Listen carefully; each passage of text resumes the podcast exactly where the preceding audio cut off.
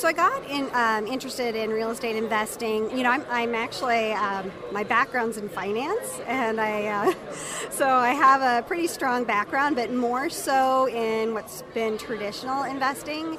And it's funny that we've been touting diversification for so long, and it's been like that mix of stocks and bonds. And I really felt like after all this time preaching to others that you know this should work for them. It wasn't even working for myself and thought that i really need to venture out. And you know real estate investing just it, it definitely interested me. It wasn't something that i struggle with. It was you know something that i don't know i got excited about right away. It made sense to me. Um, and so it's more so of creating that team and you know, knowing how to go about it was my biggest challenge in figuring out. Because with um, traditional investing, you can figure out an ETF or a mutual fund, you do online research. This took a lot more effort, and um, I know that I can't do it solo. I need to, to come up with a, a good team and a good approach. So I found Jason, um, I was listening to not his podcast, but one that he spoke on. And um, it was just at that time, I was just trying to learn. I'm like, well, you sounded pretty smart, so I'm going to listen to his podcast. So, you know, I actually listened to his podcast well over a year. And then I would say, you know, I don't know, it was more so just thinking, I don't know, it just seemed like it was interesting, not necessarily something that would be right for me. And then all of a sudden, everything clicked and it was right for me to take the steps and really figure out what Jason's all about and, and the more of the program and to see if it worked for me. Welcome to the Creating Wealth Show with Jason Hartman. You're about to learn a new slant on investing, some exciting techniques, and fresh new approaches to the world's most historically proven asset class that will enable you to create more wealth and freedom than you ever thought possible. Jason is a genuine self made multimillionaire who's actually been there and done it. He's a successful investor, lender, developer, and entrepreneur who's owned properties in 11 states, had hundreds of of tenants and been involved in thousands of real estate transactions. This program will help you follow in Jason's footsteps on the road to your financial independence day. You really can do it. And now, here's your host, Jason Hartman, with the complete solution for real estate investors. Welcome to episode 1362 1362 and again, Happy New Year. Thank you for joining us. We're looking back and looking forward, and that is the traditional thing to do around the beginning of each year. This time, I guess we should be saying Happy New Decade because we are in a new decade. And hopefully, we can help you have 2020 vision so that you can see down the road and uh, see what's going to happen next with the economy, with the real estate market, and how you should invest to be more successful and more financially independent. And with looking forward, we always need to look back in order to gain a context as to what's going to happen next. Of course, last year, you heard a lot of discussion about the yield curve. In fact, some would say that it exploded, and we'll go into what that means in the summer of last year, and then kind of died down. This, they say, is the predictor of a recession. In fact, it is such a good prediction tool for a recession that it's predicted every recession over the last five decades. Now, I don't think you have to be a genius to predict the recession because it's definitely coming, like I always say. The only question is when, what flavor will it be, how deep and severe will it be, and of course, what should we do to prepare as good investors? I've got our in house economist Thomas here with me to talk about this.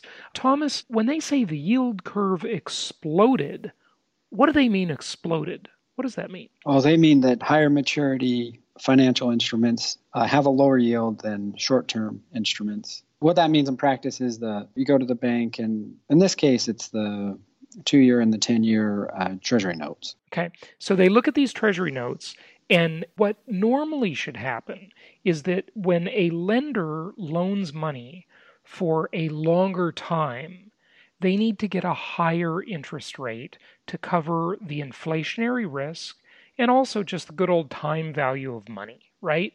But the inflationary risk is much more uncertain as you go out longer in that loan, right? So if you make a loan for 10 years, that's a more risky loan than a loan for two years, right? Yep. Okay. And to do that, to be able to make that longer loan as the investor, as the lender, you need to be compensated more highly. That's normal.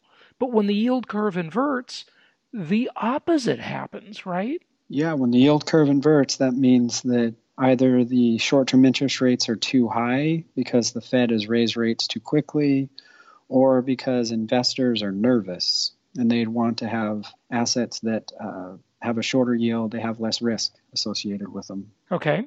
So the shorter term asset has lower risk, as we've discussed.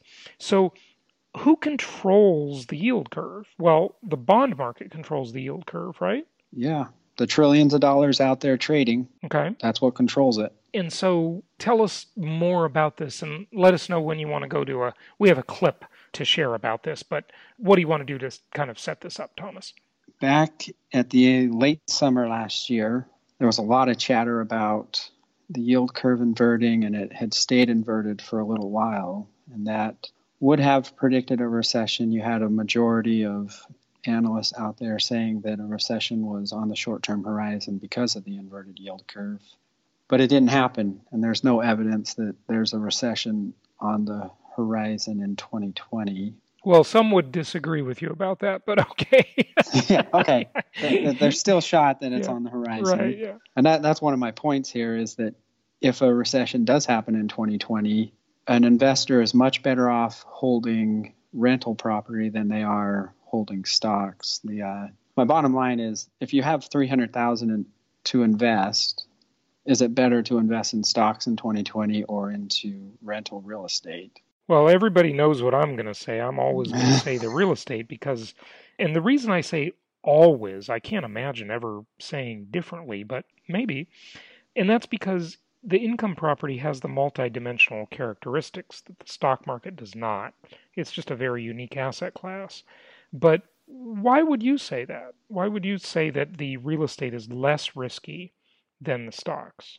Oh, because the income received off of the real estate investment is much safer. It's probably going to be a higher income stream, and there is there's much less downside risk in the price of the asset. So, for instance, if you had a that three hundred thousand bucks in 2019, if you had invested that in stocks, you would have been better off holding stocks versus real estate if you just look at 2019. Right, but but but wait, wait a second. Wait a second, Thomas. Come on. You're being one-dimensional, aren't you? I mean, that's not as a multi-dimensional asset class. I mean, the stocks don't give you any tax benefits. They don't give you, well, usually they don't give you any leverage. So, the income property all in you know, considering all the dimensions, is going to be much better. I mean, the stocks don't give you inflation induced debt destruction. They don't give you a lot of things. So when you say that, are you just talking about capital appreciation only? Or are you talking about capital appreciation plus dividends or, you know, cash flow? Cash flow is what we call it in real estate. In stocks, we call it dividends. Go ahead. Yeah, I'm just talking nominal dollars. So that 300,000 stocks are up about 20. It's been one of the best years ever for stocks. Oh yeah, 25, it's been phenomenal. Yeah. So 25% on 300,000, you're doing well. You're up 75,000. And if you held real estate, you probably made at least 36,000 on interest income uh, or you know real estate rental income. And then you also have the if you bought low, you probably made 10% on prices, so you made another 30,000 there. If you bought maybe at a moderate price, maybe you only make 5% this year, so you're up 15,000 to 30,000 on the price and then you got 36,000 on the rental income, so you're up maybe 65,000, 70,000 for real estate and you're up 75,000 for stocks. So stocks just on this nominal basis, not accounting for taxes or any other factors. Stocks won, but that's in a year when stocks had one of their best years ever. And, you know, it wasn't a great year for price appreciation, you know, for real estate. Mm-hmm. So you can imagine if it if a great year for stocks only provides a little bit better return, then what about all the other years? And 2020 it's not going to happen that stocks are up another 25% in 2020 at least. Right, that's very unlikely. But but let's just dissect what you said about it wasn't a great year for real estate appreciation. Problem with that statement is huge, and it's that you're probably going by the Case Shiller index, which is maybe the most commonly used uh, in terms of evaluating real estate appreciation. And 75% of that index is cyclical markets. And cyclical markets softened substantially last year. Now, they did kind of come back after that one of those rate cuts. We, we saw toward the end of the year those markets start to pick up but again, you know, we have to wait for those deals to close. And so there's a lag time. That's the other problem with the real estate is you get this lag time in reporting, whereas in stocks, it's day by day, it's instant, well, it's hour by hour, it's minute by minute, it's instant, right? You know exactly what the market's doing, uh, right? Minute by minute. But with the real estate, you know, you have a lag time of at least a good 90 days or so more than that, really, because the deal has to occur, meaning someone buys the house and then someone closes on the house. That's probably 45 days. If it's a resale, if it's a new home construction, it's even longer than that, could be many months. And then that closing gets recorded, and that recording data gets tabulated, and then it gets reported on. Do you see how long that lag time is? It's huge.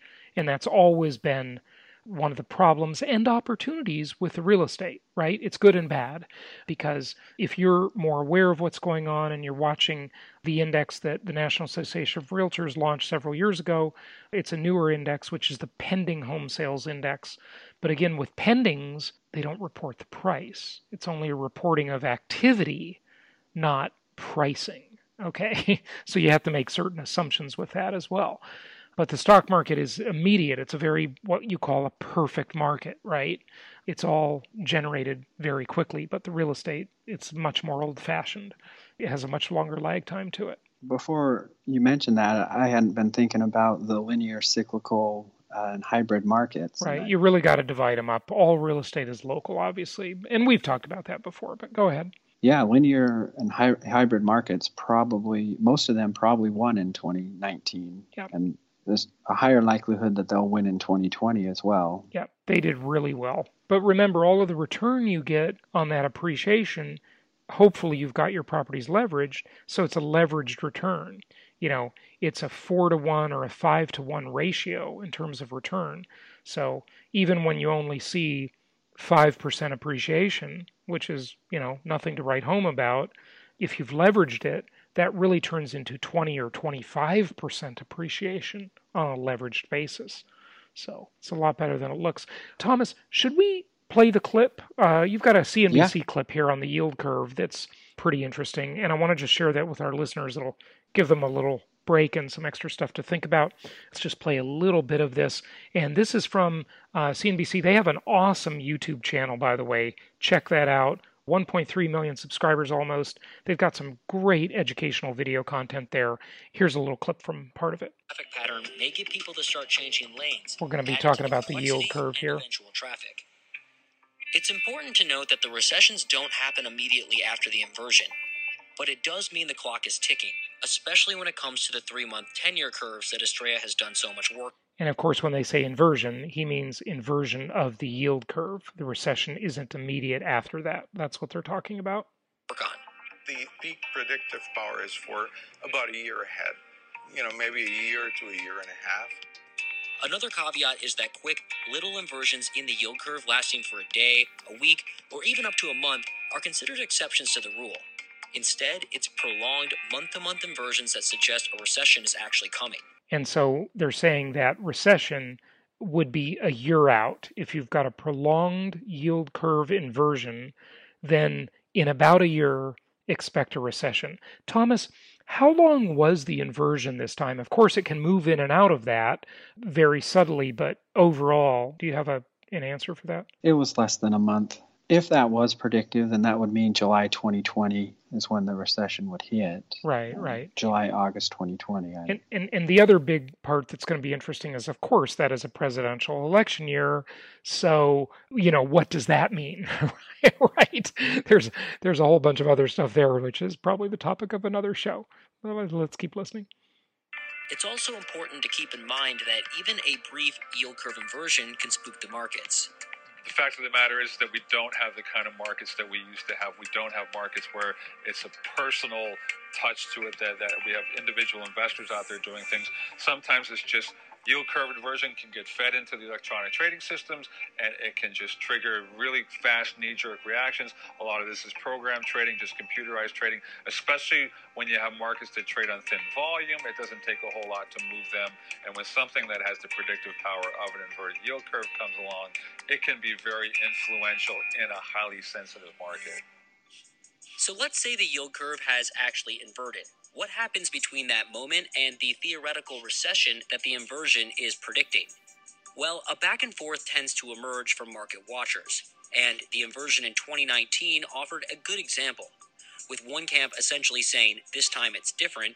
It's always uh, kind of a scary thing to say this time is different, but I'm, I'm going to say it. The famous last words of any investor this time it's different, right, Thomas? oh, I love to say that. Yeah, I know. it does seem different this time, but you know, they've said that a lot throughout history, so maybe we should be careful with that statement. Two, the yield curve inversion I would not read too much into. There's no likelihood that the inversion of the yield curve that's occurring in this period, A, is similar to the ones that occurred in the prior period, or B, that it will lead to a recession. And another camp heeding the curve's warnings.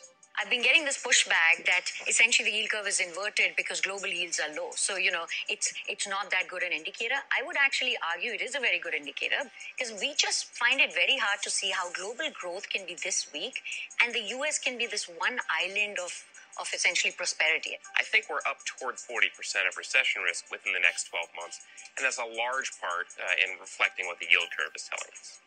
Amongst the curve's detractors, some wondered if the very act of watching the curve so closely had undermined its worth as an economic indicator. Historically, we have. That's almost like uh, what was that called, Thomas? We learned about the Hawthorne experiment, remember?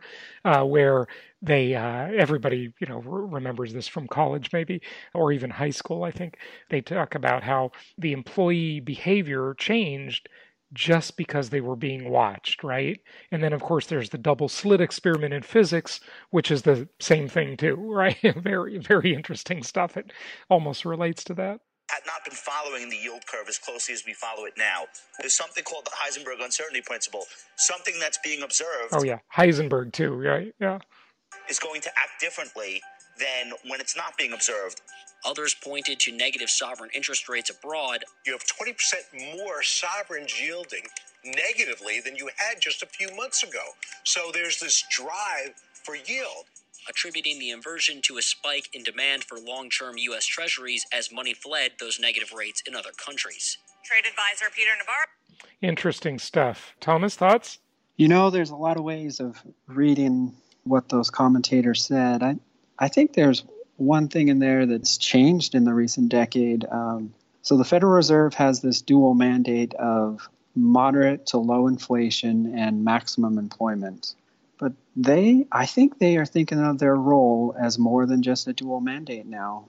They consider financial stability as one of their mandates. I don't know whether you think that's good or bad. I, it definitely encourages risk taking. The Federal Reserve I think is responsible for most of the stock market's return in 2019.